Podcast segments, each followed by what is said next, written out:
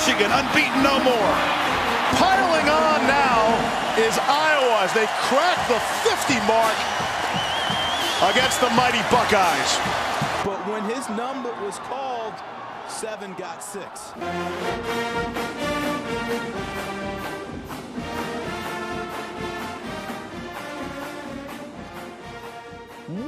What's up? And welcome to Spoko Radio, presented by Blackheart Gold Pants, SB Nation's community for the Iowa Hawkeyes.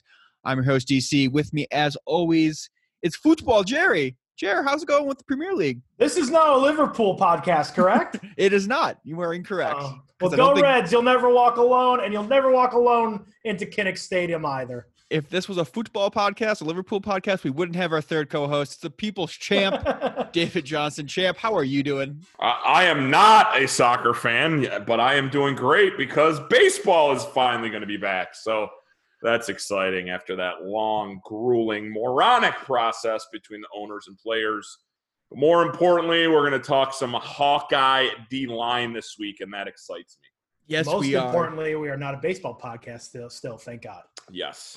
Jared, we'd lose Jared. We'd, we'd lose champ if it was the Premier League, and we'd lose Jared if it was baseball. So we, we we find common ground on the Iowa Hawkeyes. So reminder, guys, you subscribe to the podcast wherever you guys get your podcasts. Follow us on Twitter at BHGP, at Shy People Champ, at Jerry Sherwin, and at Dave Cray. We're gonna kick off the show with the Outside Zone this week, off of baseball's news that they're resuming. Baseball's 60 game season is the equivalent of a four game college football season. So if you had to pick four teams for Iowa to play in a shortened season, what would the schedule look like to maximize both your entertainment level for the season and Iowa's chances of making the playoff? Champ, we'll start with you.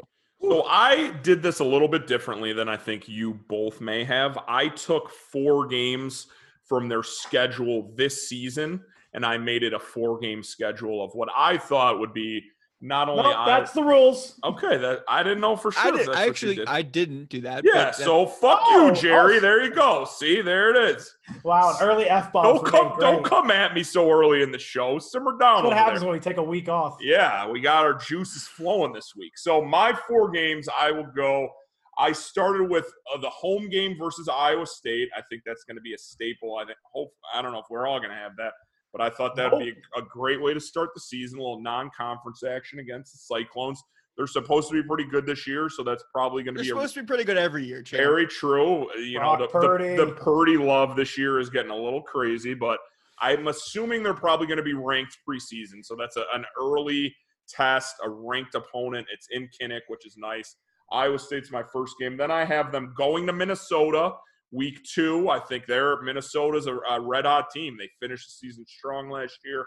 Iowa did beat them, but they only had one other loss the entire season. They're also, I think Minnesota's probably going to be a top 15 ranked team coming into the year. So that's going to be a tough game in Minnesota. I don't know if they'll win it, but let's go. We've beaten them five years in a row. That's week two for me. Week three, this is the one where I wanted to have another road game, but I didn't want it to be a crazy difficult one. So I put at Illinois for my week three. I think I want to have Wait. I want to have I want to have two home games two road games. So I did at Illinois because that's on the schedule this year. They made a bowl game last year, so it's not a complete oh. cupcake. I know Illinois blows usually, but they, um, you know, they may be a seven-win team this year if they play out the whole season. Illinois is week three, and then I conclude the season versus Wisconsin in Kinnick Stadium. That would be my fourth game. I think Iowa. I I left off Ohio State and Penn State.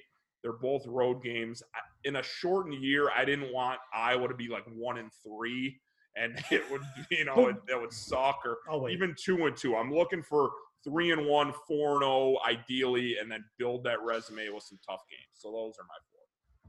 All right, Champ, can I just ask you the question? Is Illinois going to be either an entertaining game for you or a resume game to help with the playoff chances? Yes, it's going to be entertaining because they're going to smack them around like they usually do, and that entertains me. So, and yes, it could be a resume builder if, if Illinois is a decent team. You should and have it- picked Nebraska then. it's a road smack them game. I didn't want to have. I, it was between Nebraska's Illinois- at home. I know. I didn't want to have three home games. I wanted to have two road, two home. That's why I went Illinois. Oh my god. All right, I knew you guys weren't going to love the Illinois pick, but I, I didn't want to put Penn State or Ohio State and Minnesota with two road games. I- It's I'm, just not. I'm going on a limb and saying this is the worst schedule of the three of ours. So, Okay, let's hear yours then, big boy. Yep. All right, big boy, what do you got?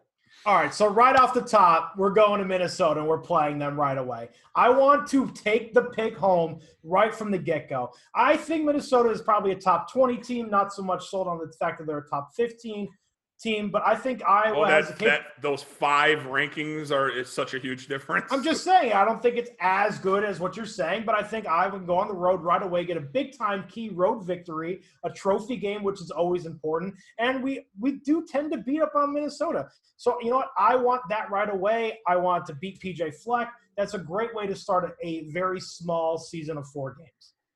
Now, where you and I disagree, champ, is the fact that like if we're going to have a season with just four games, I and this this is a stance that I've had since we started this podcast. I want Iowa to go in there and I want to play the best teams and I want them to have the best chance to make the playoff. You're not going to make the playoff by playing Illinois. I'm sorry, it's not going to happen. Okay. So what's the best way to have it happen? If Iowa goes right back on the road to Ohio State and plays Justin Fields. Right back on the road. Right We- back on the you road. want to start with two road games at Minnesota and at Ohio State. I love it. Not only do I want to start with two road games, I want to start with three road games. Then they're going to Penn State because I want revenge at Penn State so badly, and I'll be going again to both those games, whether it's COVID or not. So I will be in attendance for both of those games, selfishly. And honestly, for me as a fan, those are going to be great games because Iowa always seems to play up to their talent. So I want Iowa to continuously play top 20 teams, let's say, including Minnesota. So right off the How'd top, that how'd that work out to the playing up to their talent this year against Michigan, Wisconsin? Well, Nate Stanley's not the quarterback anymore. We already turned the page on that. Spencer Petras, the gunslinging god, is here to lead Iowa into the next generation of offense. Did you not see them against USC? Does that not matter anymore? It matters. It matters. And if there's one thing that I know is that this team's coming together, they're solidifying, they're galvanizing around themselves. So three road games right off the top, going three and zero, and then they have Wisconsin come to Kinnick Stadium. And to get to the playoff, to win the Big Ten, you smack Big Brother in the mouth, go 4 0 on that beautiful slate where we all have games. And again, it's another trophy game. So I got two trophy games, and I got two road games against big time talent on the other side of the conference. DC, Then there's no questions anymore about where Iowa belongs. So before you go, DC, I just have. I mean, what Jer's saying that you're not going to beat, you're not going to get to, you know, the Final Four or the playoff by beating teams like Illinois. Have you looked at Clemson's schedule the last five years? They beat. They play This is a such. different argument. Clemson play teams such- 60 points. They Yeah, do it in the and they SEC. play garbage teams every year. Again, here you're gonna you're you're you're doing an argument that we hate. When it's our turn to be 10, uh, 10 and 0 or 12 and 0, you play what's on your schedule. So if Clemson's blowing these teams out by 60 points, I don't have a problem with that because we all know, we all seen it, we all watched that they're that fucking good. Yeah, that which is why in my four game schedule there is two difficult road games, and But- and one of them is against Minnesota. That's why I'm trying to build Champ, up you're comparing resume. apples to oranges right now. This is a Totally. four game season. Why not Oh. go big? Go Why? big as possible. because I don't want to go one and three. That's Because- why I didn't want to go Well, big. okay, I agree, Champ. I agree with you, but you have to. Everybody else is also playing a four game schedule. So if if everybody in the con- in the country goes four and zero, you got to figure out a way to get in. You got to separate two, yourself. like if you're gonna go two and two, is it really that much? be- Like on a, on a four game season, So is it really what you're much? saying is you'd rather go. Th- I'd go rather one and take on the three- Giants and You'd prove rather that go I one belong. and three against Giants than three and one against Cupcakes or four and and, and, oh. and then and go to the Outback Bowl again. Yes, Okay, that's fair. That's a fair assessment. And as is usual with this show, I fall right in the middle when it comes to how I'm crafting this schedule. Very much like Jerry, I'm kicking off this season on the road in Minneapolis, taking down Minnesota, taking out PJ Fleck, taking his boat and rowing it back to Iowa City for a sixth time in a row. love it. I'm going to next. I'm gonna next. I'm going to bring it back to Kinnick Stadium. I want to do the wave week two. We're going to have Jim Harbaugh come to town and beat beat Michigan at home yet again, and show him that Iowa City is just still a house of horrors from him. And then I have to go back on the road because I can't end the season on on the road. Got to find a overrated by the media opponent to play. It's got to be Nebraska. I'm going to go out to Lincoln. Another conference win, an overhyped team that people buy into every single year. Let me take Nebraska. And then I'm wrapping up with Wisconsin in Kinnick Stadium at the end of the year. And to me, the way I broke this down is I need to play three Big Ten West teams and I need to play one Big Ten East team.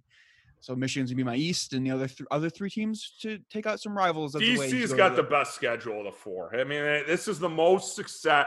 Not only do you play some hard teams, I, I shouldn't have thrown Illinois in there. I, that was a mistake. It was so me. stupid. It was very dumb. Would have been better off saying Northwestern. If it, if I had thrown a team like a Nebraska or a Michigan like DC did, I think our schedules would be very comparable.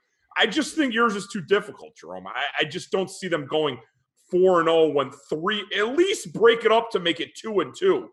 I- mean, at least go outside the box and say what's the point if you're going to go two? and if two they played those four teams that you said and two and one of those three road games were in Kinnick, I still think they'd make the playoffs if they went four and zero. you don't think that they could beat two of Wisconsin, Penn State, Ohio State, and Minnesota? Not with three of them on the road. well, then no. you already think that we're going to lose the West.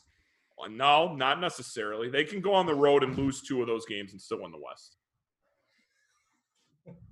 I mean, it's true. That's what I just said. You think they win two of those games? Yes, you do. No, he said Yep. they could lose. They I could said lose they can two them. lose two of the three of those and still win the West.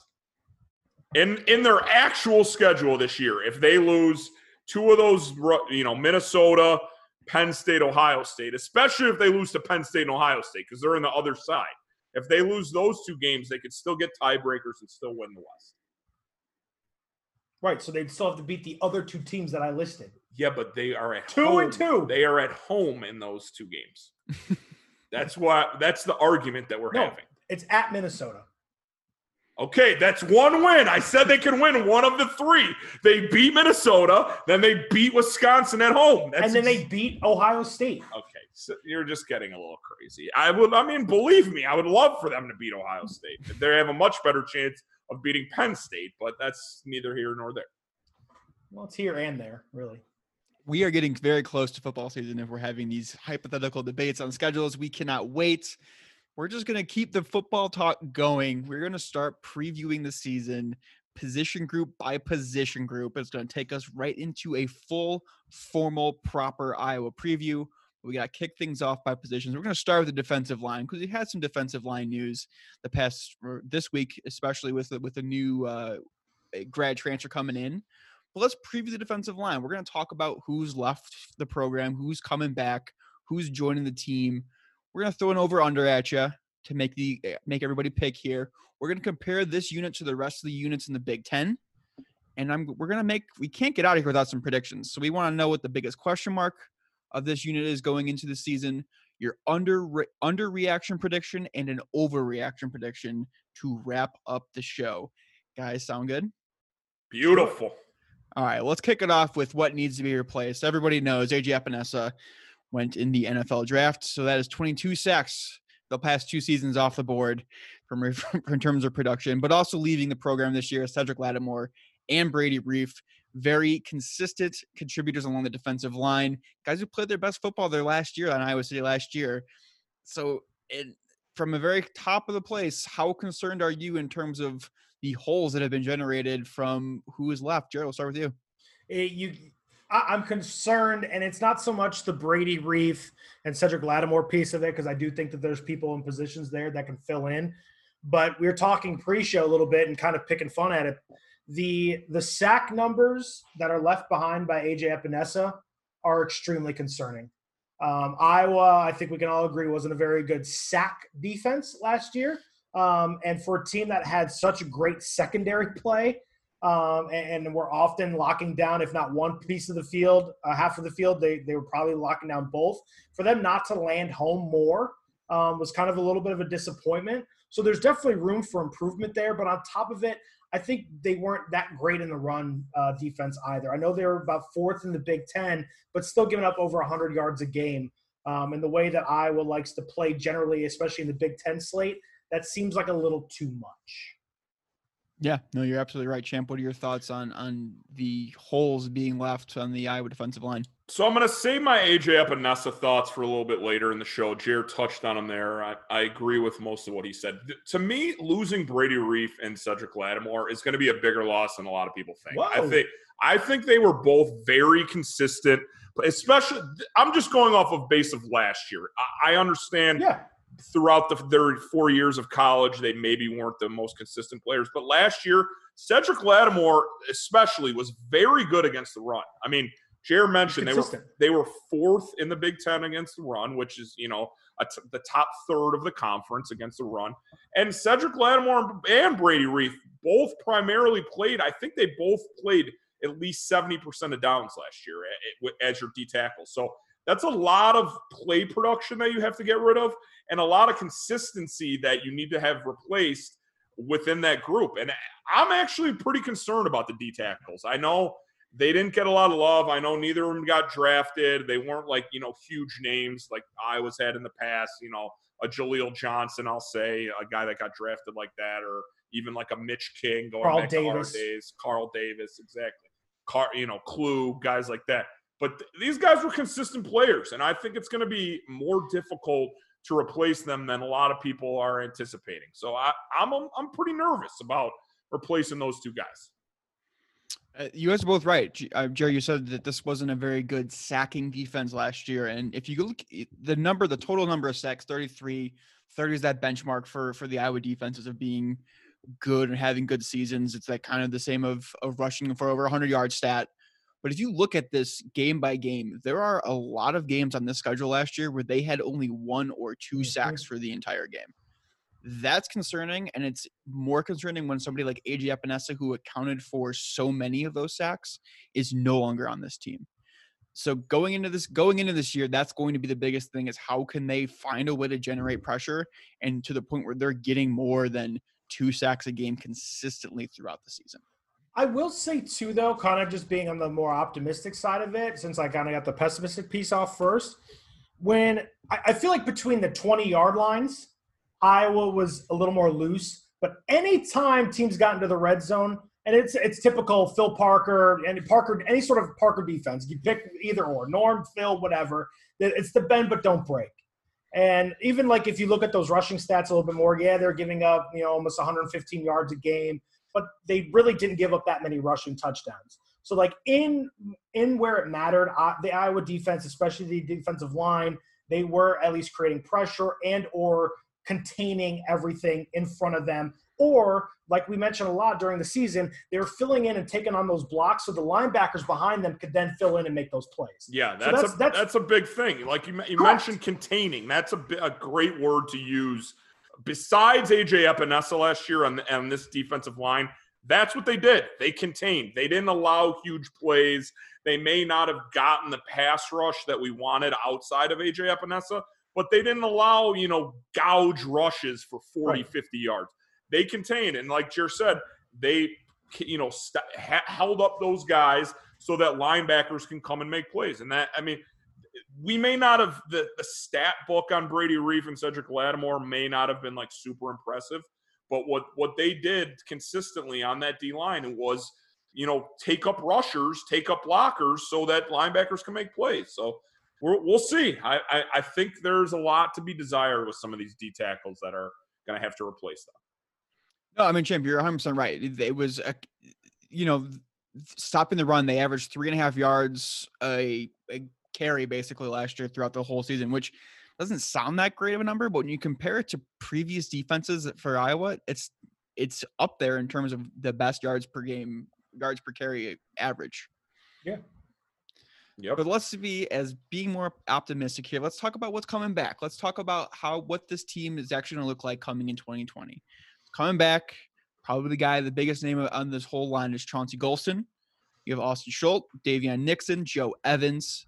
You also have uh, Zach Van his? Valkenburg. Zach Van Valkenburg, John John, Wagner. Wagner, Yep. Uh, Logan Lee, and Noah Shannon. So a lot of guys coming back. Iowa's also dipped into the grad transfer portal to to help fill out this defensive line. Mhm. Jack He- Jack Heflin and um, I always he's the newest guy. Matt Lorbeck, both from NIU, have committed to play for the Iowa Hawkeyes. Lorbeck's got two years to finish his one year of eligibility left, and Jack Heflin's going to play this year as a defensive tackle.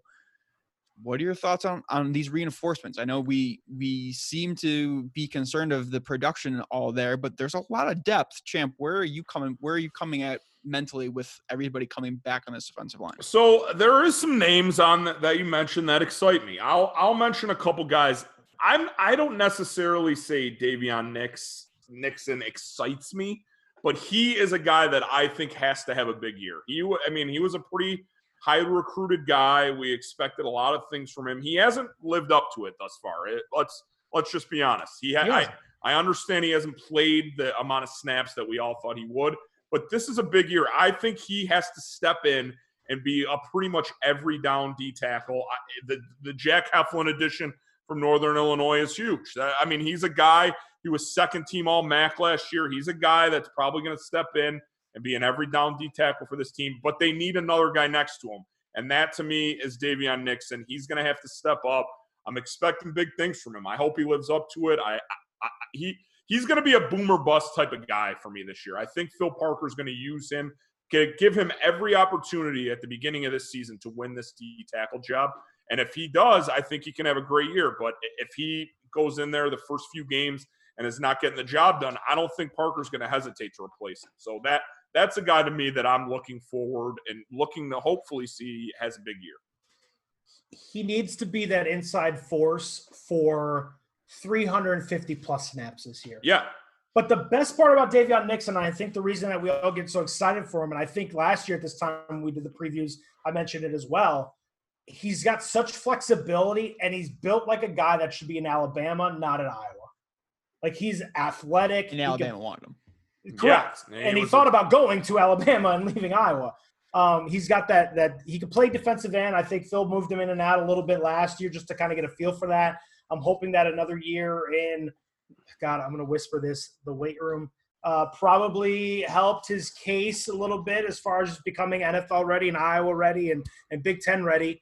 Um, but if he can be out on the field and Phil can trust him to be out there to continuously make plays, I think he can be the wrecking ball for this defense and a big time reason why Iowa, maybe if the offense is struggling at first because of the new quarterback situation, that they again lean on their defense and he's just one of those wreckers up, up the middle. Yeah, I mean, is there anybody else besides Daviyon Nixon, Jared, that excites you? That's come and who can kind of have an impact on this defensive line? I mean, listen, Chauncey Golston is the definition of just like consistent. Like we know we're going to get from him. I don't think like I think he's that next guy in line of the guys that Champ mentioned a little bit ago like the Mitch Kings, the Matt Krouls, all those types of dudes. I think Chauncey Golston embodies that Iowa defensive lineman. I think he's up for a big year. I do worry a little bit because I think this year his, a lot of his success was because AJ was getting so much attention from the offensive line and the offensive coaches. So now this year it's going to be him kind of taking that on.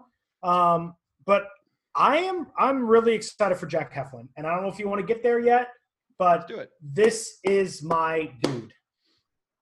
We're talking about the Northern Illinois most valuable player. He's coming in and he should be an immediate starter at defensive tackle or defensive end. Whatever Phil wants to do, he could probably play a little bit of both. Um, three forced fumbles uh, last year, three sacks, eight and a half tackles for a loss, and he's always wanted to be an Iowa Hawkeye. And he's 6'4", 320. He's big. Huge. He's not gonna. You talk about hitting the weight room. He's not gonna have to hit the weight room. He's coming in ready we DC kind of mentioned this a little bit earlier. We're going to do an overreaction prediction. I'm just going to lay one on you guys right now. I think that Jack Heflin, his whole situation setting up perfectly to have a Mitch King um, junior season where he goes for 58 tackles, 14 and a half of those for a loss, and about four and a half to five sacks. Woo, that's what I'm anticipating for Jack. That's Heflin a huge year. year and I, I don't think you're wrong. I think he is probably the guy I'm most excited to see have this impact. And let's let's try to like space this out. Third, third and long. Who are the four guys you want on the defensive line if you're Phil Parker? For me, it's going to be Chauncey Golston on the yep. end. It's going to be Joe Evans on the end. It's going to be Daviyon Nixon in the middle, and it's going to be Jack Heflin in the middle. Those are the four guys I want rushing the passer on the third and longs. Yeah, that's. I mean, Joe Evans showed last year that he can come in and situ- situationally pass rush. He's an, he's another guy you mentioned the weight room. He's probably going to have to hit the weight room a little bit. But yeah, I mean that those are your four guys you want out there when it's a third and seven and you need to get to the quarterback. Joe Evans has a little bit of that like Parker Hesse, Nate Meier in him. Yeah, and that's the perfect guy for third yeah. and long. Just perfect. That speed rush guy. So we, we talked about Jack Heflin a little bit. We also got the other NIU transfer, Matt Lorbeck. What do you guys think? So Jerry, you're really high on Jack Heflin. What's your what do you think your impact is on Matt Lorbeck? I think we have a little bit of disagreement there. Yeah, uh, to me, he's a he's a break glass and emergency kind of guy. I, I think we've I mean we've mentioned six seven names at this point, all of which I think Iowa's high on, so I should be high on as well because if there's anything I'm going to trust what the Iowa system says, it's the defense at this point. I think we all agree on that. Phil Parker Absolutely. knows what he's doing. They've had, I mean, look, guys, since 2017, can I read you a list of names that Iowa's has said goodbye to? Lay it yes, please. Matt Nelson, Parker Hesse, Anthony Nelson, AJ Epenesa, Cedric Lattimore, Brady Reiff, and Sam Brincks. Those are some good fucking football players. Yeah.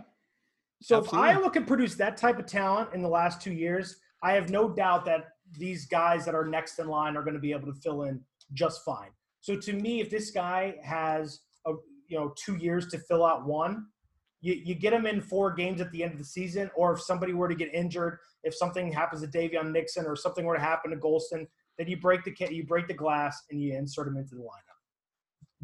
Champ, what are your thoughts on um, Matt Lorbeck's impact in his first year in Iowa City? Uh, I think well, I don't want to steal your thunder, DC, but I know I think you're gonna you think he's gonna have a pretty big impact. I'm probably right in the middle of you two. I, I don't think he's gonna be a guy that's gonna redshirt this year. I think he's gonna they're gonna play him throughout the season, and I think he's gonna be more of a situational guy, whether he comes in to rush the passer or to even play linebacker. He's got the versatility to do both. I think that's going to be a guy that he's going to. I think this is going to be his one year at Iowa. I don't think they're going to drag it out, and I think he's going to have a decent impact. I'm not uh, looking for him to be have you know be a top three or four player on this unit, but I think he can come in and make some plays, and I like his versatility. That to me is nice. And that versatility is my big point. I don't know what his impact's going to be, but I I see what he did at Northern Illinois. I see he has that experience on a defensive line that just needs more experience on it. And I and I see Phil Parker looking at a potential toy, a potential piece to to mix and match on defense. If it's a clear running down, maybe he takes a guy like Lorbeck who played inside linebacker at Northern Illinois as as well as defensive end and moves him back back a level. Maybe he has it there for a, a run stopping option. I think he has the experience. He provides that that versatility, champ, like you said, that kind of is very enticing to use. And I agree with you, champ. I don't think he's going to really use him. Try to use the full tiers. I think they want to bring him in. They have a ton of depth in the defensive line coming in up up in future years. So let's get him in, use him, and uh, you know see what he can do, contribute to on defense. On defense. Yeah, listen, if Joe Evans or, or Zach Van Valkenburg or even John Wagner aren't going to be able to get their asses to the quarterback, Phil Parker's going to put him in. This guy has already proven that he can do it at the college level. So if these guys in camp or, or whatever camp is going to look like are having a hard time getting the quarterback, then yes, Phil Parker, put him in, use it all up this year, because then hopefully those guys who are pretty young, they're all like redshirt sophomores behind them. Um, you know, then they'll be ready to go hopefully the next following year. Yeah. All right. Well, let's go to the over under here. So defensive line. So the over under, we're going to set, it at sacks for the year. That 30 is a magic number. They lost a lot of sacks from AJ Epenesa for this year. So the I'm going to set this low. I'm going to set it very, very low. Not that low, but 29 and a half sacks. Are they going over or under that number? Are we going to have that that 30 plus sack season this year, or is it going to be a, a a year where Phil Parker is trying to get as creative as possible to generate a pass rush?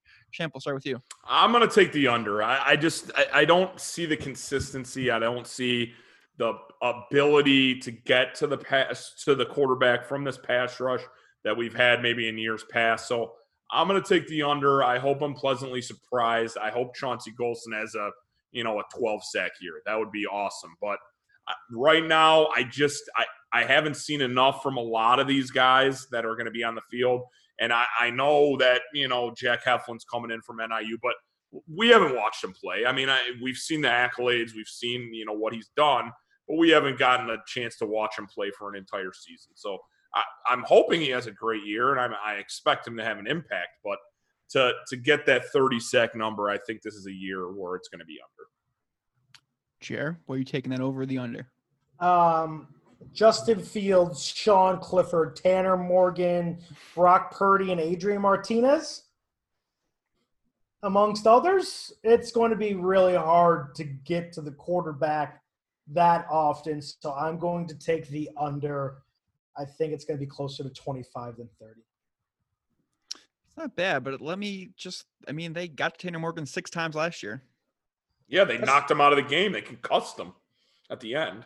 It's fair. I just I think the Minnesota line. It's Minnesota, so they're probably going to lose again, and this is, they're going to get sacked twenty times, and then Iowa only has to get ten more. So I mean, I mean, so here's the thing. I mean, Iowa put up over 30 sacks last year, and they really they had one, two, three, four, five, six, seven, eight games with two sacks or less. Wow. So that means those other five games they won all They out. had five versus Northwestern, six versus Minnesota, four versus Southern Cal, three versus Penn State. Yeah. And three versus Illinois.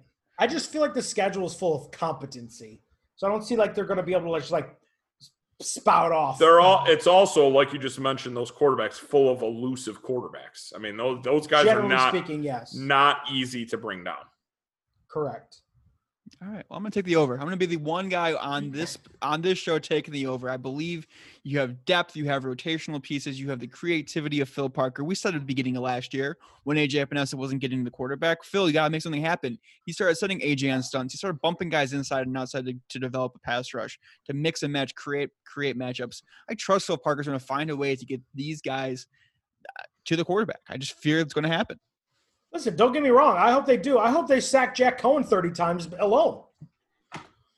Doable. Hopefully, I hope Jack Coan is the quarterback of Wisconsin. That would be great. not Graham Mertz. That's my dude. Yeah, I know. I hope they keep Coan in there. All right, guys. Well, let's spin it around the Big Ten a little bit. Let's compare the Iowa defensive line through a few different teams that are conference conference foes. I feel like going through doing some research here, a lot of these teams a- across the Big Ten has lost a lot of production across the defensive lines, whether it's from outside linebackers who rush the quarterback or just defensive linemen straight up graduating and losing production. Oh, there's not a lot of pass, pass rushing and defensive end or defensive line depth coming back through the Big Ten. So, Chim, I'm going to put you on the spot. Is Iowa's defensive line unit better than Nebraska's going into 2020? Uh, Nebraska, that was that was actually a team that I thought they were better than. I think they are better than Nebraska's. I they're to, to me when I when looking at Nebraska, they lost some players, like you said, DC, and I, I think Iowa's D line is going to be slightly better than Nebraska's. I when looking as it as a whole for the entire you know Big Ten in, in terms of D line and what teams have lost, what are what teams are bringing back, I just think they're right in about the middle of the pack. If you want to say they're ranked, you know, seventh, eighth. I'm not going to argue. They're right there. I think there there's definitely units that are better than them, but there Like are Michigan. def yeah, Mich- ex- Ohio State, Michigan, you know, Penn State, those teams. Uh, I know Ohio State lost a lot, but they, I mean, every year they have It's Ohio State. great defensive lineman, But yeah, they're I mean, they're gonna be they're gonna be right in the middle of the pack for me. So yeah, I'll say Nebraska. I had Nebraska as one of the lower teams. So yeah, they're they're better than Nebraska. I think. All right, Jared, where do you where are you going to put Iowa at compared to Nebraska in terms of defensive line? Above Nebraska for sure. I also say above Nebraska. I, I feel like they have a lot of similarities. They lose three each each unit loses three guys off the defensive line. Nebraska Nebraska adds a JUCO transfer as well um, to to kind of help reinforce there. But Iowa was better than the Nebraska line, defensive line last year, and I just feel like Iowa still has enough pieces there to stay ahead of them. Yeah, Yeah. and it's Nebraska, so fuck them.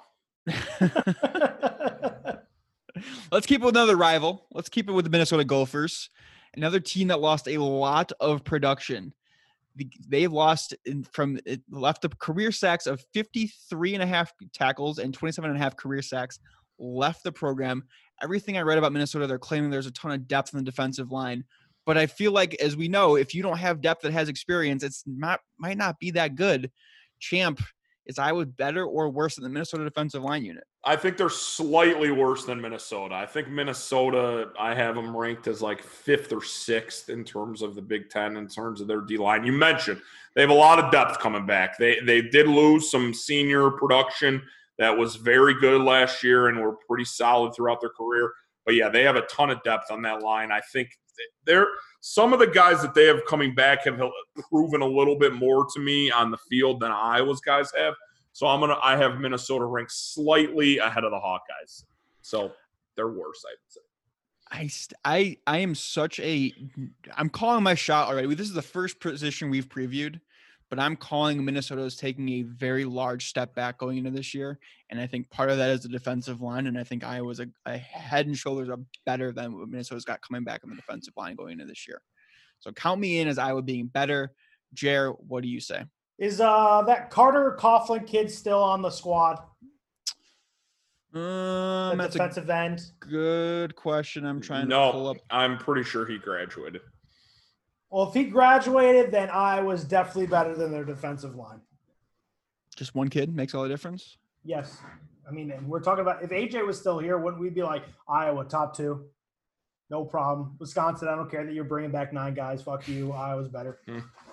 He's not wrong. Yeah, I believe he's gone. Yeah, he was a senior last year. Yeah, So Yeah. he- so he see got- you later. I. I he's just also a going off- linebacker. So He got he he got drafted. played Uh, end a I think he got drafted by like the Giants or something. I want to say. He but- played end a lot. They moved him around. But I, to go off your sentiment, DC, I also think Minnesota, who like barely squeaked by how many a half of those games, are going to take a big step back this year. And Luck, Lady Luck's not going to be on their side as often. I totally agree. Champ, you alluded to them earlier. Ohio State, they don't just lose five star talent, they just replenish with more five star talent. Zach Harrison's going to be the guy pegged to replace Chase Young. They also lost three other guys DaVon Hamilton, Robert Landers, and Jashon Cornell. It, it just seems like they don't miss a beat. They lost basically four defensive linemen, and no one's worried about the defensive Yeah, line. it does- whatsoever. Reload. It doesn't matter. They're gonna. I. They'll probably be the top unit. Zach Harrison's going to be the best defensive lineman in the in the Big Ten. I I think. Isn't that think- scary? It's just it's uh, you have to add you had to put them on here, but it just They're DNU now. Marvel, I mean, just to marvel at what they do. and do. cornerback you. this is just what they do. I mean, they've had DNs drafted what in the top five the last three drafts. I mean, that's insane. It's just it's unbelievable. So obviously Ohio State has a better defensive line despite losing almost everybody. Let's go back to another unit that's bringing back a lot. Penn State. I think the only loss that I could find was was Gross Matos going uh, as off of the Mhm. D, D line. They returned over half of their sacks from last season. They returned 61% of their tackles for loss. Adisa Isaac is the ba- is the backup, racked up three tackles for losses in 11 games as a freshman. So he's going to be the new guy to come in and, and be disruption on the defensive line. Is Jer, you love Penn State seemingly all the time. Are they going to be a better defensive line unit than Iowa? Uh, yeah, Penn State. Uh, uh, right now, if I had to give you just like a broad, broad defensive ranking, it would probably be Ohio State, Michigan, Penn State, Iowa. You see, I have Penn State number one.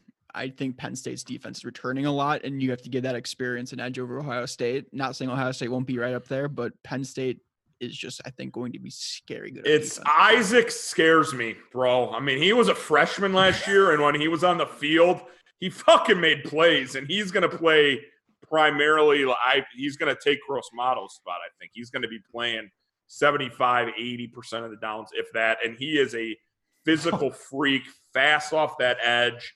It's going to be scary. And that D tackle, I mean, his name is escaping me. The big white boy that continuously. What about Micah Parsons, who's probably one of the best defensive ends in the entire that conference? that you everybody knows Micah Parsons, but I mean Isaac is a guy who not a lot of people have heard about, but he is a physical, gifted player that's going to get to the quarterback. And what is the D tackle's name? The guy who hit Stanley in the mouth about 15 times last year. He, I think he's coming back. So yeah, Penn State to me is right up at the top, it's one or two uh, in terms of D lines in the Big Ten. Antonio Shelton, No, PJ Mustipher, no, Judge Culpepper. no. Maybe he's gone then. That'd be great if he was. But That's yeah, basically all of them. Yeah, I think he left then. But yeah, he was a beast. But either way, yeah, I, I mean they're bad. They're I mean, they're bad as in like they're a bad unit, like they're gonna hurt some teams. They're- they're the pH bad. Yeah, exactly. All right, let's go to the program that in the West that we are still looking up at, always looking up at. They play three four, so their defensive line. Nebraska? Nope, not them. Uh, We are. They play a three-four defense, so the defensive line also includes. And we're going to throw those outside linebackers in. They have to replace Zack Baun and Chris Orr on the on the outside edge for linebackers. They return their whole basically up front. They're three down linemen. But is Wisconsin's defensive line going to be better than Iowa's this year, champ? the those the Orr and Bond losses are gonna hurt them in terms of getting to the quarterback. I don't think they have a proven, you know, outside edge rusher that is gonna consistently get to the quarterback. But like you said, they, they returned three defensive line starters. So just by that, you have to say Wisconsin's probably slightly ahead of the Hawkeyes. I think I had them. Where did I have them? I had them as number six on my rankings. So I, I had Iowa as eight. So yeah, slightly. I, I I'm gonna say no because I just I value pass rushing on the defensive line, and I think when you play in a three four, I think we see you with the Bears is your outside linebackers aren't getting there to the quarterback a lot. It's going to be really hard to have a good disruptive defensive line because you ask a lot of your three down linemen to to eat up space and not really prioritize getting the quarterback. And I also just I always forget this until I actually like watch Wisconsin play, but I always forget they play a three four now. It, oh, it still messes me up all the time. I'm used to them being exactly like Iowa playing four three and getting in there, but playing a three four is just so different. And to me, that having to replace two outside linebackers that have that much of a pass rush, it's gonna be really hard. Jer, what do you think? I mean, they have a solid rotation, right? I mean, they have guys that they can plug in and out. There's one dude that's coming back. I think he had what a knee injury or two from last season. That's going to be fully healthy. Um, there's like Loudermilk kid who I, I, know that they have high hopes for. So yeah, I'm going to go ahead and say Mich- uh, Wisconsin has a better defensive unit than Iowa. Um, because like again these teams are the same. They're, they're built the same way. Yeah they might be running a 3-4 but you know what you're going to get out of wisconsin. It's going to be guys that go out there they're hard-nosed they do their job and they bend but don't break. Yeah. And they're better at doing that right now unfortunately. Unfortunately they are. Let's wrap this up here with michigan real quick. Oh talk, the victors. talk talked a little bit about them. Uh, you know, we got some depth at the defensive end coming back. They got some questions in the middle. Don Brown, Don Brown was saying pre, in the spring that his goal is to create different situational pass rush situations for his team to leverage the depth they have on at defensive end. So that means going to be bumping guys inside and doing four defensive ends on the line to, to create a pass rush. If they're having to do that, are they a better defensive line than Iowa champ? Yes, unfortunately they are. They it's I'm just having flashbacks upon flashbacks of us at in Ann Arbor last year and Nate Stanley just getting drilled oh left and right, just consistently bring whether they were Don Brown likes to blitz. I mean, there, there's there's no question about that. So he's going to find a way to get to the quarterback. It may burn them on some plays. You know, they may give up some big plays, but they're going to get pressure one way or the other. If they're not getting it from their front four, he's going to bring five, six, seven guys, secondary guys, safeties. He doesn't give a shit. He's just going to get pressure on you no matter how. So yeah, I, I, think Michigan is in the top five in terms of D line units uh, in the Big Ten. So yeah, I would put them uh, ahead of the Hawkeyes. Yeah, I mean, I don't think we have to go through the rest of the Big Ten. I think Iowa again, it, they were in the middle last year in terms of when it comes to sacks. I think they're going to be right there in the middle again this year. It's like Champ yep. said, that six, seven, eight range. I think they might be a little bit higher. Uh, but let's go into let's go into our predictions here and wrap the show up this week. Your biggest question mark on the Iowa defensive line is Jared Go. It's one thousand percent. Who's going to fill in for AJ Epenesa? I uh, don't. There's not an answer yet. I think we all have hopes and dreams. I, I but I just don't think there's a really that there's that. I def- hope we all have hopes and dreams, Jer. Well, it's hey, it's 2020. you just it's a constant kick in the nuts. Um, but yeah, I don't know who's going to fill that role in right now. I don't know if Iowa knows who's going to fill in that role right now. AJ Epenesa was a once in a lifetime type talent when they recruited him, when they landed him, and then when he just decided to go to the NFL a year early. So um, uh, hopefully they're going to be able to find something with Jack Heflin or or even Chauncey Golston. But I'm worried that the ends aren't going to be able to get the job done this year. That's my biggest question mark. Champ, what's your biggest question mark? It's, I mean, it's it's got to be age replacing AJ Epenesa. Jer's exactly right. It's to me, it's not even replacing his numbers and what he did on the field, you know, sack wise or you know, forced fumble wise or tackle for loss. It's got getting consistent double teams. I mean, and that's what he did all year. He got consistent double teams yeah. and created one on ones for other players on this defense to make plays. There's no way Joe Evans is sacking the quarterback four times unless AJ Epenesa was taking double teams all year. There, I mean, so to me, it's uh, finding that guy on this D line that can, you know, a- attract a double team so other guys can make plays. And right now, I don't know if there's a guy on this team. That, I mean, Chauncey Golston's probably going to get double teamed a little bit at the beginning just to see. And but I don't know if he's going to be able to still get to the quarterback or create any sort of havoc when getting those double teams. Yeah, I mean that that's my biggest question. It's specifically to Chauncey Golston. It's it's he's going to get an opportunity now to on pass on pass rushing downs to line up outside. What is he going to do with that? What how is he going to handle being the guy with a target on his back? Because I do think, to your point, I, I don't think he's gotten really a chance to shine being that defensive end that has to bump inside on pass rush downs. Mm-hmm. So now he's going to get that opportunity Mm-hmm. to to stay outside. What's he going to do with that opportunity? And can Joe Evans, off of name from and production from last year, draw some attention to let him be disruptive? Can Jack Heflin do what he did at Northern Illinois in the MAC, do it at the Big Ten to free up Chauncey Golston to go get some sacks? That to me is the biggest question mark because I do think he has the biggest opportunity in front of him going into this year. Hundred percent. So we'll go to some predictions. We want an underreaction and in typical Spoko Jerry like form, an overreaction to preview to predict the defensive line for the 2020 season. Champ, I'll start with you with your underreaction prediction. So my underreaction prediction, I picked a specific player, and to me, Chauncey Golston. I know we've talked about him a lot, but I am not expecting a huge year from him. I'm, I, to be honest, I, think he may get replaced in the rotation by some of these other guys because to me, he just he, I don't know if he has that like it factor to be an every down defensive end. So my underrated prediction is that Chauncey Golston plays less than 50% of the snaps this year for the Hawkeyes defense.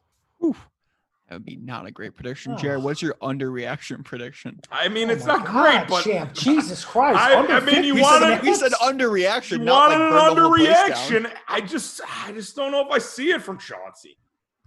I think he's going to play for sure. Well, he's not going to play if he's not getting to the quarterback. Or I mean, I will give you that same old thing they always do. Like, well, he's doing the things that we ask him to do on off the field. Da, da, da, da.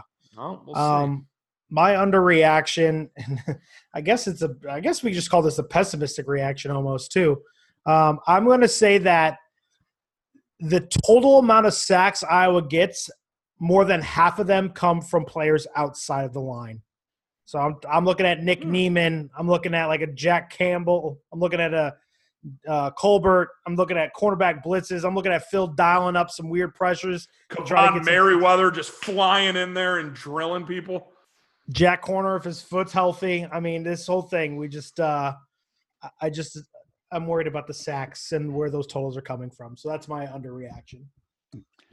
Yeah, and it's kind of along the lines of mine, but I do think Chauncey Golston flashes a little bit, especially in non-conference play, and then big come Big Ten play, he's going to be taken out of seemingly every pass rushing situation because the rest of the defense just isn't defensive line isn't just generating any pressure. So you're going to have, especially in a four-two-five, putting a lot of pressure on that secondary to make sure they're covering and covering for a long time potentially if no one's generating type of pass rush. And as you guys will allude to all the quarterbacks Iowa has to play this year, guys who can extend plays, keep keep plays live by by scrambling a little bit and, and forcing the action to extend as long as possible. It's not going to be good for a secondary that that needs.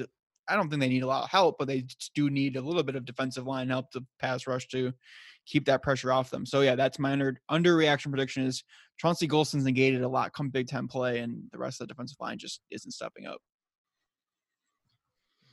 All right, Jer, you are our resident optimist. Give us your overreaction, your overly optimistic prediction.